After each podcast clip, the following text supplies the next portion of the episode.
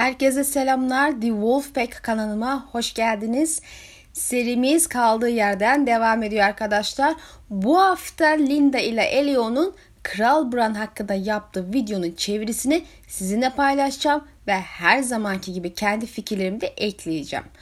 Bu sefer bir yardım da aldım. Videoda kulağımdan kaçan bazı kısımlar için videonun özetini 3 sene önce Reddit'te yapan Mithra Stormborn'un ilgili başlığından faydalandığımı belirtmek isterim. Bir önceki videoda yaverler Kral Bran fikrini olanaksız görmüşlerdi ve kafalarını oturtamadılar. Daha sonra Bran oynayan Isaac, Dan ve David'in Kral Bran kısmını Martin'den öğrendiğini açıkladı. Hodor kısmıyla beraber öğrendiği şeylerden biriydi. Bunun üstüne Linda ve Elo Kral Bran videosu çekerek meseleyi tartıştılar tekrardan. İlk önce genel olarak kendi fikrimi söylemek istiyorum. Gerek oyuncunun gerekse Martin'in A Fire Cannot Kill a Dragon kitabında onlara demir tahta kimin oturacağını söyledim açıklamasına rağmen bu Westeros kralı Bran Stark meselesi hala kafama yatmadığı gibi kitaplarda bir olur yanında göremiyorum. İstemediğin için göremiyorsun diyebilirsiniz elbette belki ama gerçekten görmek için çaba sarf ettim. Yani en beklemediğim şeylerin bile açıklanmasından sonra kitapları tekrar taradığımda işaretleri ve sağlam altyapıları görebilirken bu konuda görmemek şaşırtıcı ve düşündürücü. Mantıken görmeye beklersiniz çünkü böyle bir ifade vardır ama göremeyince nasıl yani diye sorgulamaya başlarsınız. Böyle bir ifade var o halde bir sürü işaret olmalı bulmam gerekir diyerek görmek için de kendimi zorlarsam o halde ufacık bir kelimeden yola çıkarak 100 tane işaret çıkartırım ve bunu her karakter için yapabileceğimizi biliyorsunuz. Zaten Bran'ın hikaye inceleme videosunu yapacağım inşallah. O zaman bu olası işaretler vesaire hakkında da daha fazla konuşabiliriz. Şimdi başlayalım. İkili Martin'in Bran'ın kral olması meselesini söylerken acaba sur ötesindeki kral mı, şarkıcıların kralı mı gibi farklı kral türlerinden bahsedip Dane ve David'in bunu doğrudan altı krallığın kralı Bran şekline çevirmiş olabilir mi sorusunu sormuşlar. Yani sur ötesindeki kral işte War kral hatta ilk kral gibi krallar serimizde mevcut. Bu sebeple Bran'ın bir şeyin kralı olacağı bilgisi Westeros kralı Bran şeklinde basitleştirilerek dizi finalinde yer almış olabilirmiş. Linda bunun temelde mümkün olsa da öyle olduğunu düşünmediğini ifade ederken Elio daha çok bu fikre yakın. Açıkçası ben de zamanda aynı şeyi düşünmüştüm. Bran'ın şarkıcıların kralı olması fikri kafama daha yatkın geliyor. Martin'in demir tahta kimin oturduğunu söyledim dediğinde Bran'ın tahta oturduğunu söyledim demedi ve Dan David Şirin'in yanacağını Martin'den öğrendik demiş ve Stannis kısmını ifade etmemişti. Buna rağmen aynı kitapta Martin açıkça Stannis kızını yakacak bunu söyledim diye bahsetti. Yani Stannis ve Şirin kısmını açıkça ayrıntılı ifade ederken hatta Hodor'un kapıyı tut meselesini dizideki gibi fiziksel manada olmadığını da söyleyerek kılıçla düşmanlara karşı savaşma ayrıntısını açık imasını yaparken neden sıra demir tahta geldiğinde açıkça Bran demedi diye bunu sorguladım. Belki bir ahman boş umutları diyebilirsiniz ama dikkate değer bir sorgulama olduğunu inanıyorum. Elio Kral Bran'ı kitaplarda doğru bir şekilde tartışabilmek için Asoyaf ve Martin'in ilk planlarının yazılı tarihini araştırmamız gerekiyor diyerek Bran'ın Westeros kralı olarak başlangıçta Martin'in planlarında olabileceğini ve hikayenin yılların geçeceğini düşündüğü yazının erken bir noktasında olabileceğini tahmin ediyor. Yani demek istediği şu ee, ilk kitapta e, daha evvelki videolarda bahsetmiştim. Martin çocukların yaşlarını hızlıca e, büyütmek istiyordu. Ama işte hikaye başlayınca iş yavaşladı ve tabii ki büyüyemedi. O dönemlerden kalma olabilir diyor. Kral Bran ile ilgili sordukları ve dizinin üstünü örttüğü bazı sorunlar hakkında birkaç soruları var. İşte bir, Bran fiziksel olarak mağaradan gerçekçi bir şekilde nasıl ayrılabilir? İki, genç, sakat, çok uzun süredir ortalarda olmayan ve kimseyle bağlantısı olmayan Bran nasıl kral olarak kabul edilir? 3. Bran neden Westeros'un kralı olmayı kabul ediyor veya istiyor? Özellikle de birkaç bölümdür ben Winterfell Lord'u olamam. Hiçbir şeyin Lord'u olamam. Çünkü ben artık Bran Stark değilim dedikten sonra Dizide bu şekilde bir yaklaşım anlamsız değil mi sizce de?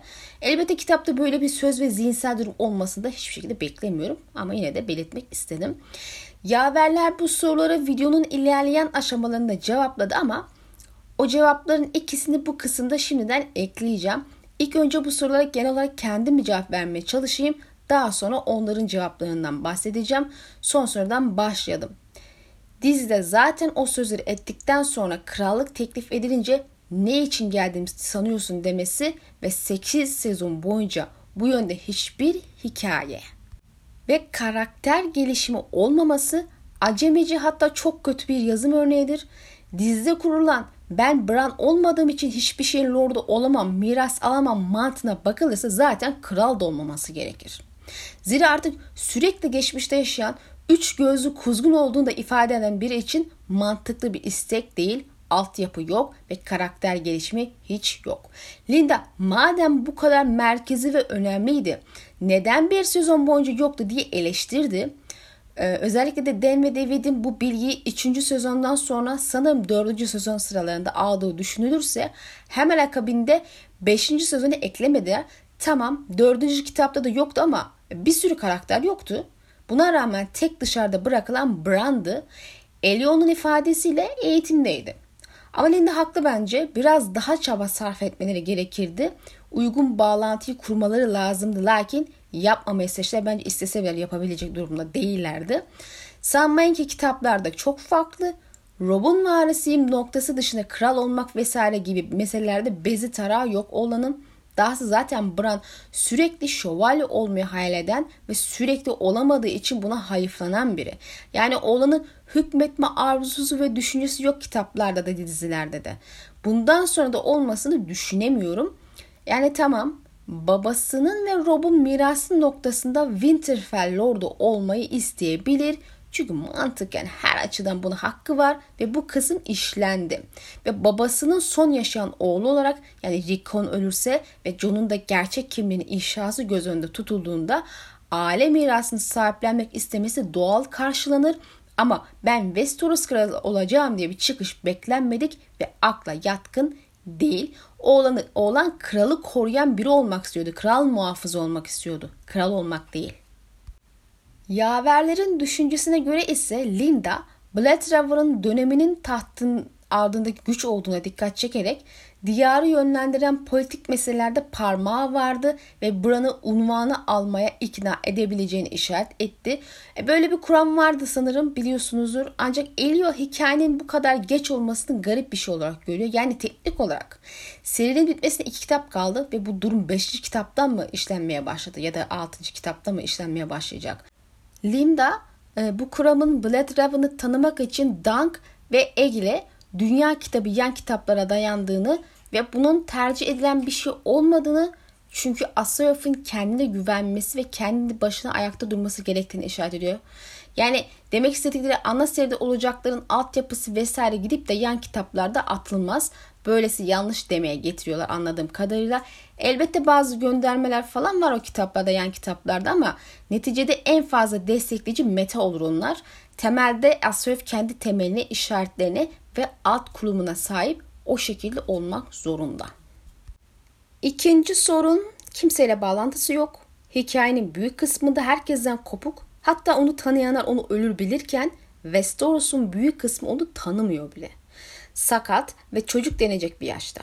Yani 9-10 yaşındaki birinden bahsediyoruz burada. Büyük konsey toplansa onu kim, niye aday göstersin ve millet neden onu seçsin? Önceki videoda çok büyük bir şey yapmalı ki dikkate değer bir kahramanlık göstermiş olsun dendi. Genelde Kral Bran'ı savunanlar Bran'ın ötekileri yenmesi konusunda büyük bir şey yapacağını düşünüyor. Dizideki gibi oturacaksa daha çok bekleriz tabii ki bunu. Elbette kitapta öyle boş oturacağını düşünenlerden değilim. Sonuçta bu çocuk bir işe yaramak zorunda. Büyük beşliden biri. Teknik olarak Bran'ın böyle bir savaşa verebileceği tek katkı bilgi noktasında olmalı. Yani Bran eline kılıç alıp dövüşebilir mi? Hodor gibi birini voklamadan yapamaz ki normal bir insanı voklayabilir mi onu da bilmiyoruz daha. Ama bunu yap yaptığında bile teknik olarak diğer insanlar bunu bilemez. Bilirse de onun hayrına olmaz. Westeros zaten Walk'ları öldürüyor. Bir de beden çalan Walk derseniz yakarlar bu olanı. Hatırlatayım Westeros büyücülüğü sevmez ve dini hoşgörü devde kapandı artık. Bran'ın güçleri onun lehine değil aleyhine olur böyle durumlarda. Tam belki Kuzeyliler destekler ama kalan kısım nasıl olacak? Sonuç olarak geriye kalan tek nokta Bran'ın geçmişten gelen bilgileri Jon'a aktarıp kılavuzluk ederek yani bir nevi Merlin'i Gandalf'ı olarak onu desteklemek kalıyor. Şüphesiz ki sağlayacağı bilgiler çok kıymetli olacaktır. Hatta muhtemelen hayatı olacaktır. Neticede bu ötekiler hakkında neredeyse hiçbir şey bilinmiyor. Bir diğer yardım work yeteneklerini kullanarak hayvanlara vesaire savaşa dahil etme noktası olabilir.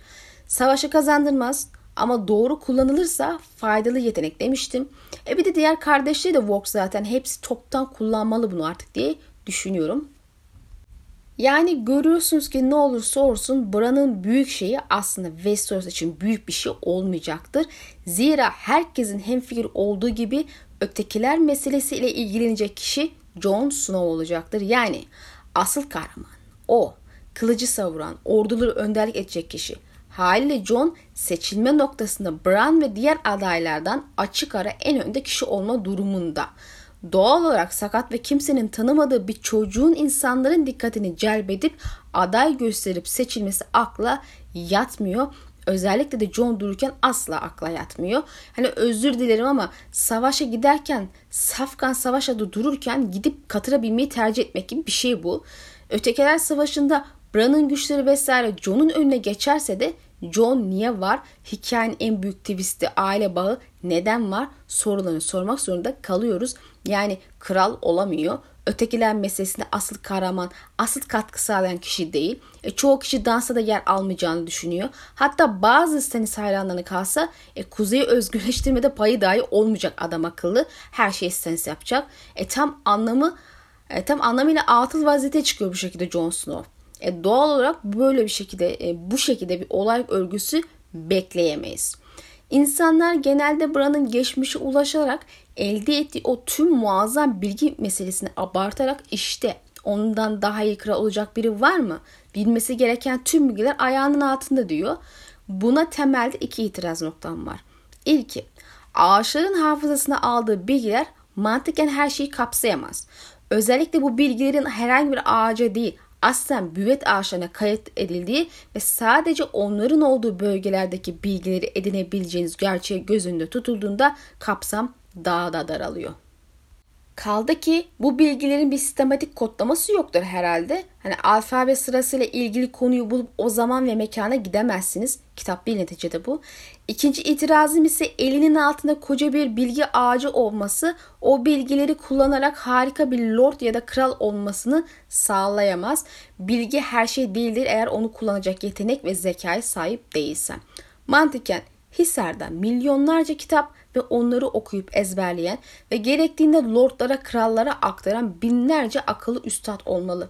Lakin kimsenin çıkıp da üstadların kral ya da lord olması gerektiğini söylediğini duyamazsınız. Yani bilgi insan sıfatındaki bu kişiler daha çok Gandalf Merlin figüründe lord ve krallara yol gösteren, kılavuzluk danışmanlık eden insanlardır. Örneğin Üstad Aemon ona kral olması teklif edildiğinde o bu kapasiteyi kendine görmedi ve hizmet etmek için doğduğunu söyledi. Çünkü onun hamurunda hükmetmek yoktu. O bunun bilincindeydi arkadaşlar. O da Bilge Baba figürü oldu ve Jon Snow'a yol gösterdi. Sem'e bakalım. Çok zeki ve bilgili. Tam bir kitap kurdu ama kimse ondan büyük bir lord doğacağını söyleyemez.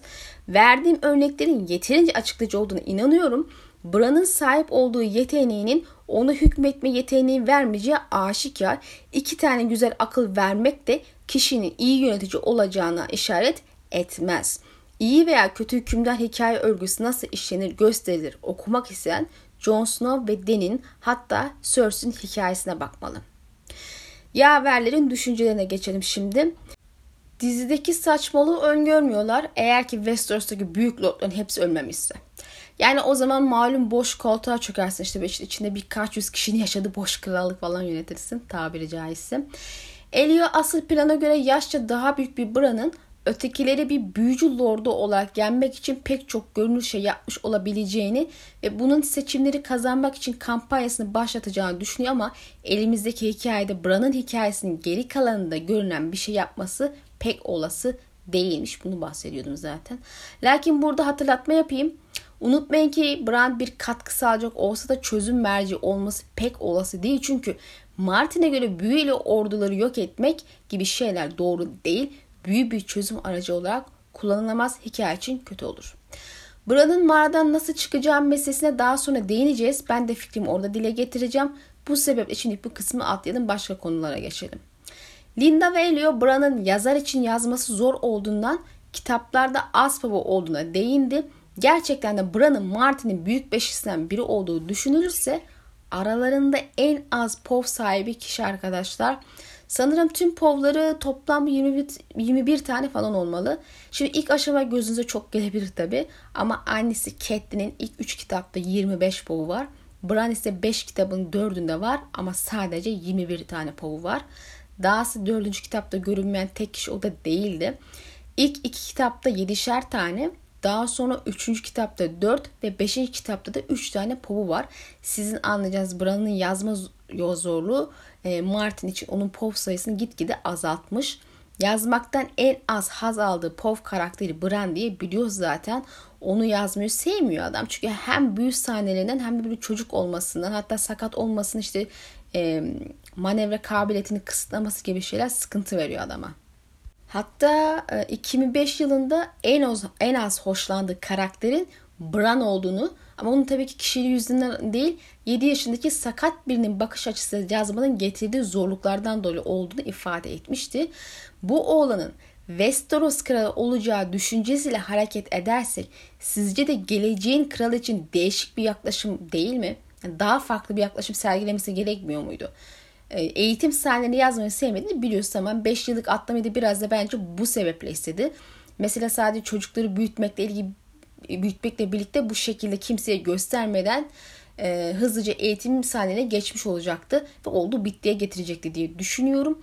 Akıllıca şüphesi ama olmadı. Netice olarak hikaye sonunda kral yapmayı seçtiği iddia edilen Bran'ın yazma zorluğundan dolayı en az sevdiği karakter olması, sakatlık ve benzeri şeyler yüzünden sürekli pov sayısının düşmesi. Bu nasıl kral olacak sorusunu sorduruyor. Yani bir yazar böyle hisler beslediği karaktere karakteri niye kral yapmak ister? Ha, Martin için Westeros kralı olmak çok kötü bir son ise intikam için Bran'ı kral yapmaya niyet ettiyse bilemem. Aksi halde büyük beşliden en az yatırım yapmayı tercih ettiği bir karaktere böyle bir son her şekilde bence anlamsız. Elio Asyof'un yazım aşamasından bazı ayrıntıları açıkladı. İlk kitap başlangıçta ayların işte birkaç bölüm içine geçebileceği bir üçlemenin ilk bölümü olarak başlar ama sonra aksiyon başlar ve zaman yavaşlar. Birinci perdeyi tek kitapta bitiremeyen Martin yeni bir ara kitap oluşturmaya karar verir, el yazmalarını böler ve ilk bölümü elimizde Game of Thrones olarak yayımlanırken yeni oluşturan kitaba kralların çarpışmasına birkaç yüz el sayfası ayırır. Bir süre sonra ikinci kitap üzerinde çalışmaya devam eder ve büyük bir barikat ile karşılaşır gene. Bu kez daha e, bir kez daha Martin aksiyonun zamanın onun istediği kadar hızlı geçmesine izin vermediğini fark eder. Burası Asyaf üzerindeki tüm çalışmalarını durdurduğu ve ayrıntılı yapısal planlar yaptığı yer. Henüz onların görmediği yeni ayrıntılı bir taslak oluşturuyor. Bu taslağa göre Asyov 3 kitaptan sonra 5 yıllık bir atlama ile 6. kitaba genişliyor. E, diğer şeylerin yanı sıra sahte Aegon'un ortaya çıktığını tahmin ettikleri yer tam da burası. Bu yeni bakış açısıyla Martin 3. kitabı inanılmaz bir hızla yazmakta pek sorun yaşamıyormuş. Sonra 5 yıllık boşluğu yazmaya çalışır ama bir türlü beceremez. Planlarında büyük bir değişim daha yapar ve Asyov 2001'de 7 kitaba çıkarken 5 yıllık atlamaktan vazgeçer. Daha sonraları bahsettikleri bir kısım konuyla bağlantılıyken buraya hemen sıkıştıracağım. Sonra Elio önemli bir noktaya değiniyor. Martin en başından beri belli başlı karakterlerin son noktalarını yani e, hikaye sonlarının nasıl bittiğini defalarca söylediğini hepimiz biliyoruz aslında. E, bir fikir sonun Martin'in destanın başlangıcından tasarlanan genel vizyonuyla çok ayrılmaz, ayrılmaz bir parçası olduğu için sona sadık kalarak ve sadece o sona ulaşmak için yapısal sorunları tamamen ortadan kaldırabilir veya görmezden gelebilirmiş. Evet Elio Martin o kadar ileri, ileri gideceğini düşünmüyor. Yani kabul edelim ki hiç de Martin'in tarzına uygun değil. Dan ve David e, yapar ama Martin yapmaz işte. Elio ilk üç kitapta Bran'ın kral olacağı fikri ile ilgili metinde işlenmiş çok az şey görüyor. Bu amaçla ortaya atılan bazı erken kuramları biliyor ancak bunları alıntılar ve yapı bakımından zayıf buluyormuş.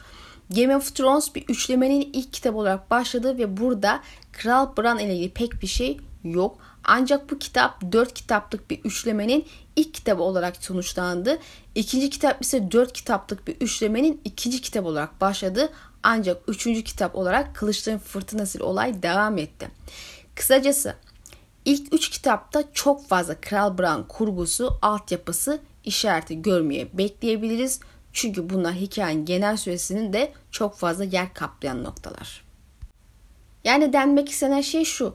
Yazarın kitaplarda önemli olaylar için bir sürü işaret bıraktığını biliyoruz ve Martin 3 kitap niyetiyle yola çıktığında ilk kitaba daha çok fazla işaret bırakmış. Hatta hayıflandığını söylemiştim. İlk kitabın yarısında finali işaret eden bir cümle bile var. Bunu eski konularda bahsettim. En azından final konularından biri için işaret vardı. Sonra yazım aşamasında zaten bu dört kitaplık bir üçleme olacağını fark ediyor ve işte dediğim gibi iki kitabı ikiye böyle kralların çarpışmasını yazıyor. Yani dört kitabın ilk ikisinden başlayarak güçlü altyapılar kurup işaretler bırakmış olması gerekiyor arkadaşlar. Olay örgüsü bu şekilde işlenmeye başlamalıydı. Tahta oturamayacak olsa bile iyi kötü diğer kral kraliçe karakterler için yapılan bir şeylerden bahsediyoruz. Çünkü o karakterlerin rolü bu. Role göre olay örgüsü işlenir, karakter gelişime tabi tutulur ve neticeye vardırılır. Tabi arada foreshadowingler sıkıştırılır. Bu kadar video hazırladım. Her birinde size bu mantıkla karakter ve olay örgülerini tahmin etmeye çalıştım. Bu bir çeşit formüldür. Lakin bunu yapmaz iseniz o zaman bu altyapısız sürpriz yumurta gibi ortaya çıkan bir durum olur ve anlamdıramazsınız. Özellikle de karakter gelişimi sağlamadıysa bu yönde yani foreshadowing, foreshadowing tek başına işe yaramıyor karakter gelişimi yoksa. Hale Martin'in 5 kitabın 4'ünde yer alan ve kafadan 3-4 kitap düşüncesiyle yola çıkılan bu yolda Bran'ın Westeros kralı yapılma fikri Varda ise bu en başından beri altyapısı atılmalı ve karakter gelişimine tabi tutulmalı. Kitaplar ilerledikçe de işaretler verilmeye devam edilmeliydi ama böyle bir şey yok. Öne atılan birkaç şey de çok zayıf ve yetersiz bana göre. Bu şekilde ben Tyrion ve Jaime'yi de demir tahta oturtan kuramlar çıkartabilirim yani. Misal kraliçe eli kuramımı rahatça Kral Jaime noktasına evirebilirim arkadaşlar. Ve Kral Bran argümanlarından daha sağlam olur ama neticede gene de genel fikir itibariyle zayıf kaçar. Bu başlı başına bu olay için büyük bir sorun benim için. Bu sebeple kafama yatmıyor, anlamlandıramıyorum. Yani nasıl diye itirazlar buradan geliyor hep. Haliyle Kral Bran meselesi aslında şarkıcıların kralı gibi bir şey olsa gerek herhalde diye düşünmekten kendimi alıkoyamıyorum. Birkaç bölüm önceki videoda Bran'ın bir ihtimal Yüzer Adası'na gidip işte oradaki yeşil adamlarla beraber yaşamaya karar verip şarkıcıların yeşil görenlerin kralı olabileceğini söylemiştim. Bu çok daha olası bir ihtimal geliyor çünkü teknik olarak Bran'ın tüm olay örgüsü yeşil görenlik üzerine.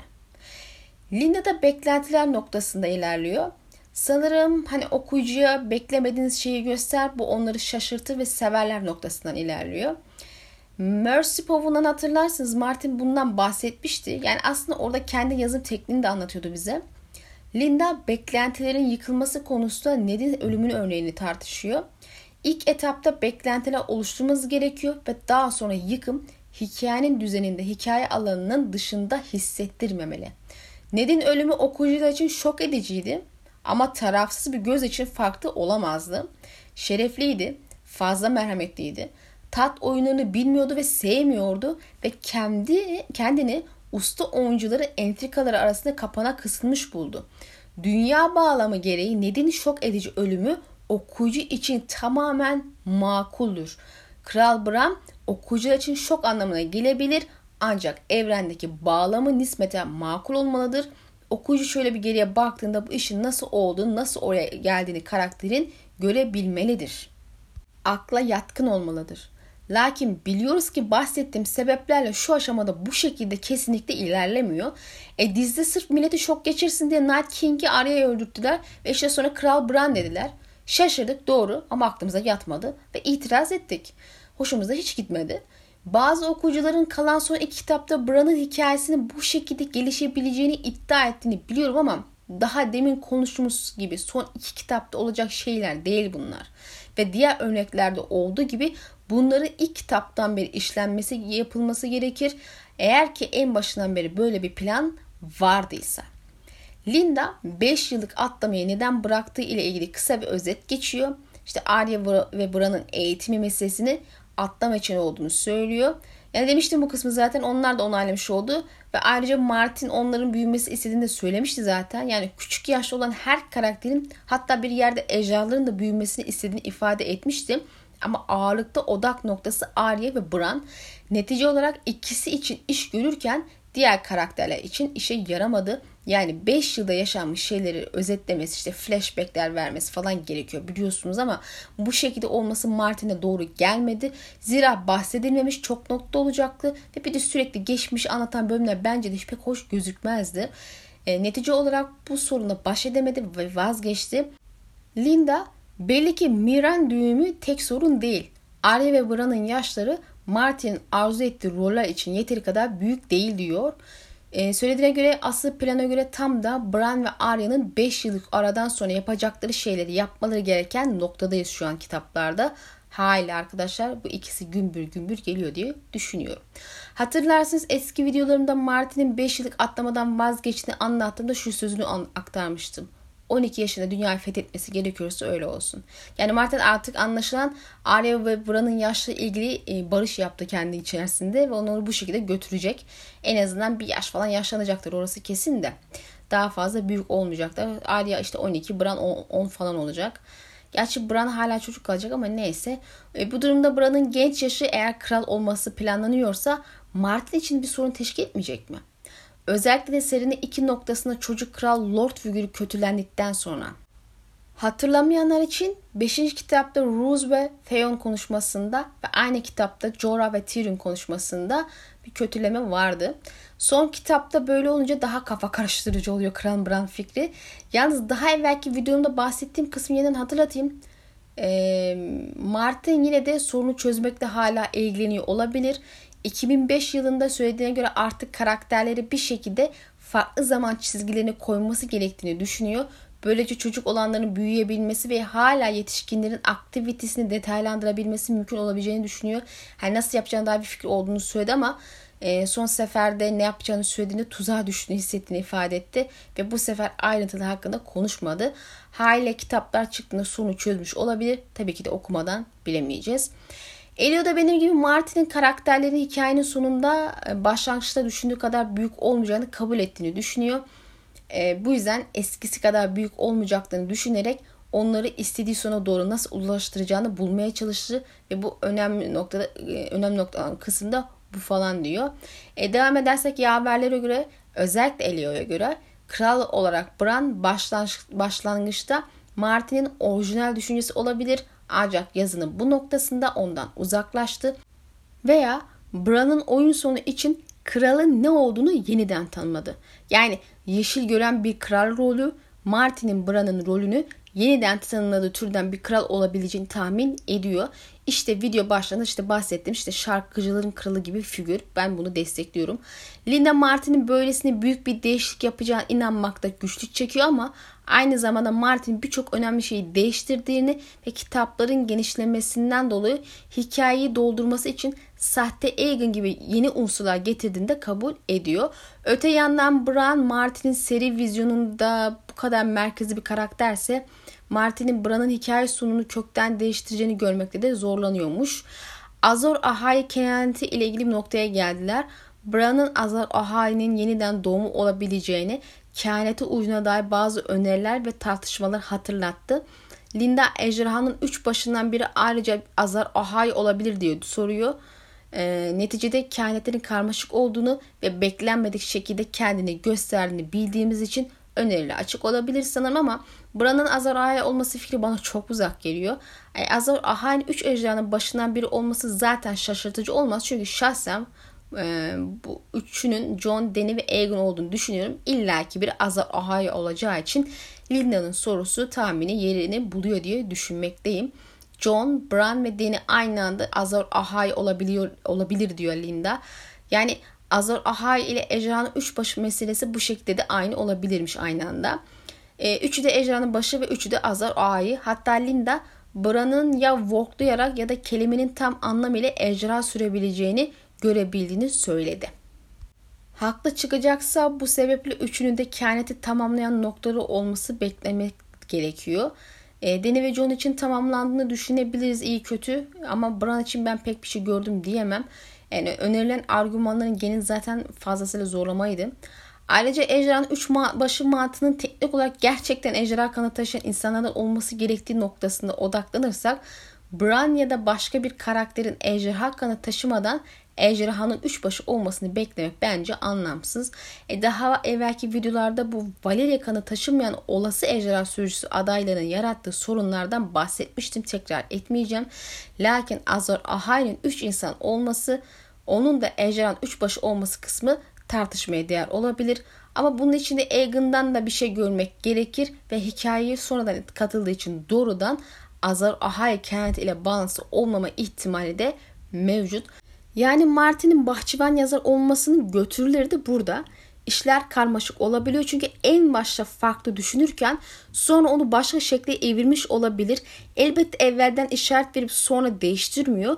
Bu kısmı özellikle şerh düşüm çünkü hususi olarak söylemişti. Kastediğim sadece açığa vurmadı, işaretini vermedi yahut pek vermedi bu tür bahsettiğimiz kısımlar. Tekrar Kral Bran noktasına dönüyoruz. Diyelim ki Bran kral diye başlıyorlar. Martin evvelden bahsettikleri soruları nasıl çözdü belki hala çözemedi uğraşıyor. Belki de yazarken hala uğraştığı sorunlardan biri. E, sona yaklaştığı için çözüm için Martin'in bazı fikirleri olduğunu düşünüyorlar. İkilinin özellikle takıldığını düşündüğüm sorun Bran'ın mağaraya, mağarayı terk etmesiyle ilgili. Elio sorunun büyük kısmının bu olduğunu düşünüyor. Mağaraya giden süreçte özellikle sur ötesindeki kısımdan bahsediyor. Soğuk el olmasına rağmen oldukça zorlu bir yolculuk olduğunu ifade etti. Evet yani onları takip edenler vardı. Soğuk el gitti öldürdü ve açlık sorunu da çekmişler. Geyi falan yeder bir noktadan sonra. Şimdi zar zor gelmiş derken nasıl onca yolu geri dönebilirler diye soruyorlar haklı olarak. Elio bir ejderhanın gelip onu alması fikri önü sürse de ateş ve kanda gördük ki sur ötesine geçemiyor bunlar. E, bunu belirttiler aslında kafamda senaryo kurarken Jun'un olduğu şey yüzünden işte Sur'un bu özelliğini geçici olsa da, geçici dahi olsa kırıp ejderhayı geçirip Bran'ı almaya gittiğini hep hayal ederdim. Elbette dediğim gibi tamamen hayal. Teknik olarak bunu yapabileceğine dair hiçbir altyapı ve işaret görmedim. Lakin hoş olurdu bence. Elbette Sur çökerse bu mümkün diyorlar. Biliyorsunuz çökeceğini düşünüyorum. Bu durumda hayalim tamamen boşa da çıkmayabilir. Yaverler genel olarak mağaradan ayrılma noktasını kafalarında çözemiyorlar. Tek olası nokta ejderha gelir alır kısmı çünkü e, sakat bir çocukla onca yılı geri dönebilme imkanını düşük olduğu fikrindeler. Temelde hatasız değiller ama soğuk el bir White evet White'ler gene ölebiliyor ama o saldırıdan sağ çıkmış olabilir ve geri götürmede önemli bir rol oynayabilir. Sonuçta getirdi de. Elbette bir binek falan da bulması gerekiyor ve gene yiyecek bir yani yemek içmek bir sorun olacak. E bir de tüm o soğuk hava çünkü artık muhtemelen kış gelecek ya da işte ensesin olacak. Ötekiler de artık gitgide toplanmış ve saldırıya hazır halde sura yaklaşıyor olabilir o sırada. Yani sur ötesinde durumlar daha da zorlaşabilir. E bu şartlarda gerçekten mantıksal, mantıksal olarak ulaşmaları çok zor görünüyor. Yine de imkansız değil kanımca. Kaldı ki bir şeyler olacağı belli ki Hodor sahnesini unutmayın. Demek ki bunlar kaçarken Hodor birilerini engellemeye çalışacak. Abla kardeşin ortak noktaları var. Arya da Bran'da eğitimlerini tamamlamadan terk etmek zorunda kalacaklar muhtemelen bulundukları yerleri. Yahut Bran için e, şart değil elbette. Neticede dediğim gibi kış geliyor ensede. Bloodhaven hızlıca becerdiği kadar eğitip gönderebilir. Neticede olana ihtiyaç duyulacak. Elio ve Linda Bran'ı geri getirmenin başka yolları hakkında konuşur. Yine Martin'den gelen Hodor ifşasını ve henüz görmediğimiz mağara sisteminin arka kapısında e, gerçekleşip gerçekleşmeyeceğini tartışıyorlar. Hani dizide öyle bir çıkış yolu vardı ya burada da var mı acaba falan şeklinde. Linda Hodor olayının mutlaka orada gerçekleşmediğini düşünüyor. Bazı nedenlerden dolayı Bran e, işte bir insan bazı insanların mağaraya gelip onu geri getirmelerini söylemek için Mira, Hodor, Summer ve işte Soğuk ile güneye gönderebilirmiş. Ebran bu yolculuğun büyük bölümde Hodor'un içinde olabilir ve Hodor olayı onlar olayı onlar işte kapıya yaklaşmışken ölülerin saldırısı sonucu onları korumak adına kendini feda etmesi şeklinde gerçekleşebilirmiş. Sonra işte ejderha meselesi falan devreye girebilir belki deniyor. Sur çekerse falan elbette. Ben kendi fikrimi söyleyeyim. Yaverler nedense hiç Jon'u katmıyorlar bu noktada. Şöyle bir senaryo kurabilirim kafada rahatça. Başlıyorum. Eğitimi tamamlayan Brand geldiği yerden dönmeye kalkarsa elbette bahsettiğimiz zorluklarla karşılaşabilir ve ejderhasına kavuşmuş John güçlerini kullanarak Bran'ın yerini tespit etmeyi başarabilir. Sur'da zaten çökmüştür. Unutmayın ki daha evvel John ve Bran iletişim kurmuştu sur ötesindeyken biri evde diğeri oradaydı. Durum tam tersi iken gene aynı iletişim kurulabilir bence. Bunun üstüne John Regal'a atlayarak onu yolda yakalayıp işte alarak eve dönebilir. Elbette bu senaryo ancak Bran 7. kitapta eve dönecekse gerçekleşebilir ya işte Sur 6. kitabın sonuna doğru yıkılacaksa. Zira Hodor sahnesi 6. kitapta olacak diye bekliyoruz. Bu sebeple son kitaba sarkmadan dönmesi gerekiyor ve Sur'un o sırada çökmesi için bir sebep görmüyorum. Özellikle kış borusu ile olacaksa bu boru şu an çok uzakta Sem'in elinde. Dahası bu kadar erken aşamada değil Jon'un ejderha bulması herhangi bir ejderhanın o aşamada ejderhası olması da zaten mümkün değil. Bu sebeple başka bir senaryo düşünelim olası.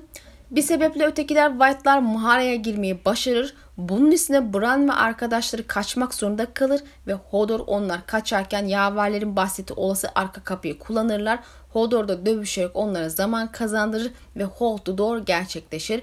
Mağara sistemini kullanarak Winterfell'e ulaşabileceklerini düşünüyorum aslında. Neticede geldikleri yönden gitmeleri şart değil. Yaprak ve insanları bu sistemi kullanarak diğer gezmiyor muydu?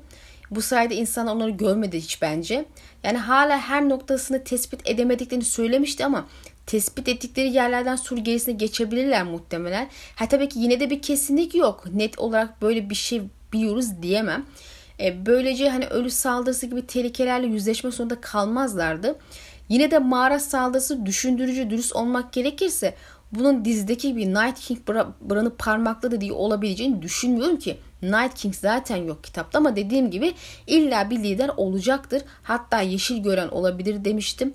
Yine de elim sende şimdi ebe sensin mantığıyla o mağaranın büyüsünü aşmak bana saçma geliyor. Öyle olsa binlerce yıl önce suru o şekilde aşarlardı. Mağaraya da aşarlardı ama hiç oraya saldıran var gibi gözükmüyor yani değil mi bunca yıl?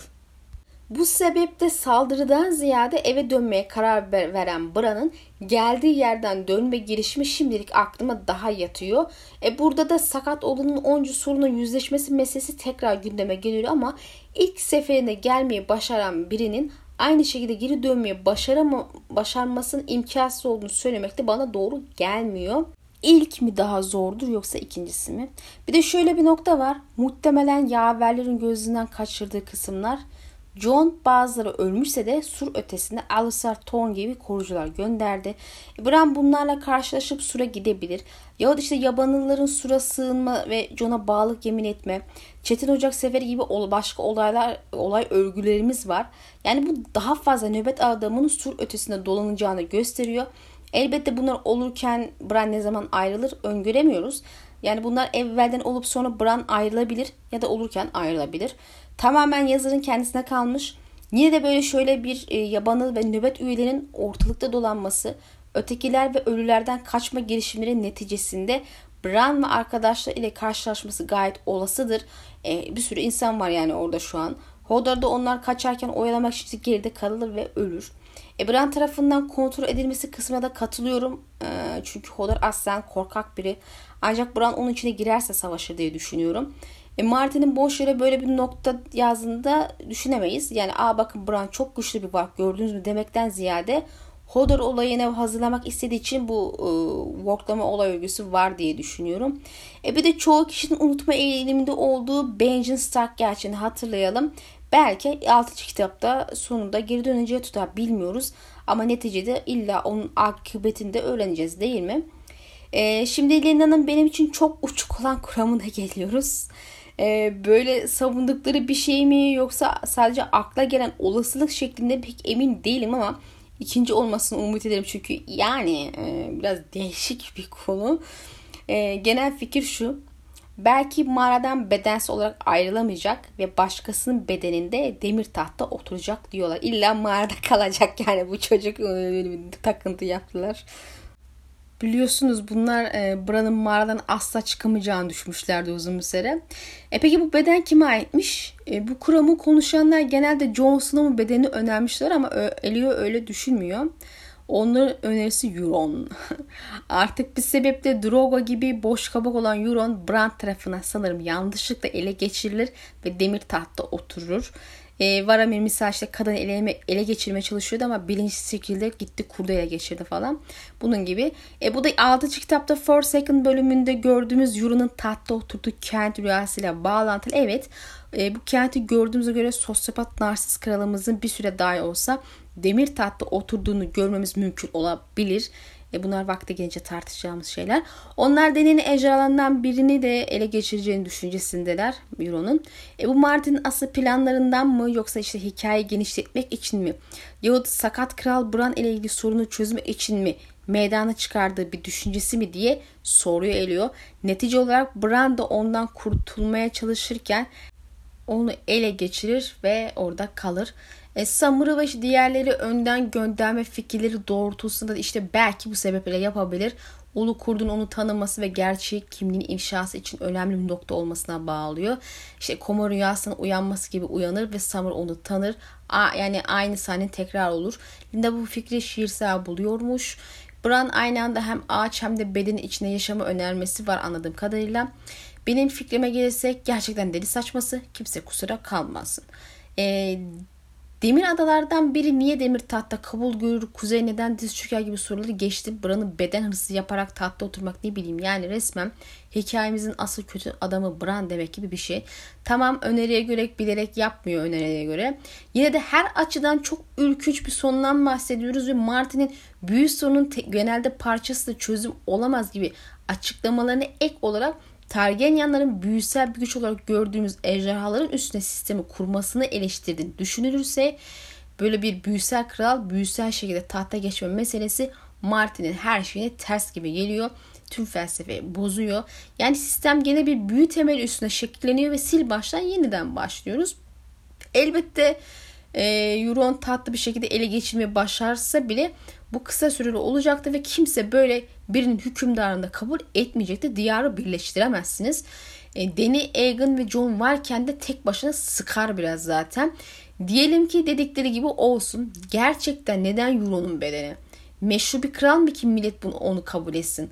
Euron tahta ile geçirdiğinde Jon gibi karakterler tam olarak ne yapıyor acaba? Ölüyorlar mı? Yani tüm hikaye aslında Bran'ın çevresinde mi dönüyormuş? Büyük kahraman o muymuş? Tek başına mıymış yani? Diğerleri o ana gene kadar okuyucuyu oylamak için birer eklenmiş figür müymüş? Ayrıca Bran aynı anda hem bir bedeni ele geçiriyor hem de mağarada ağacın altında yaşıyor.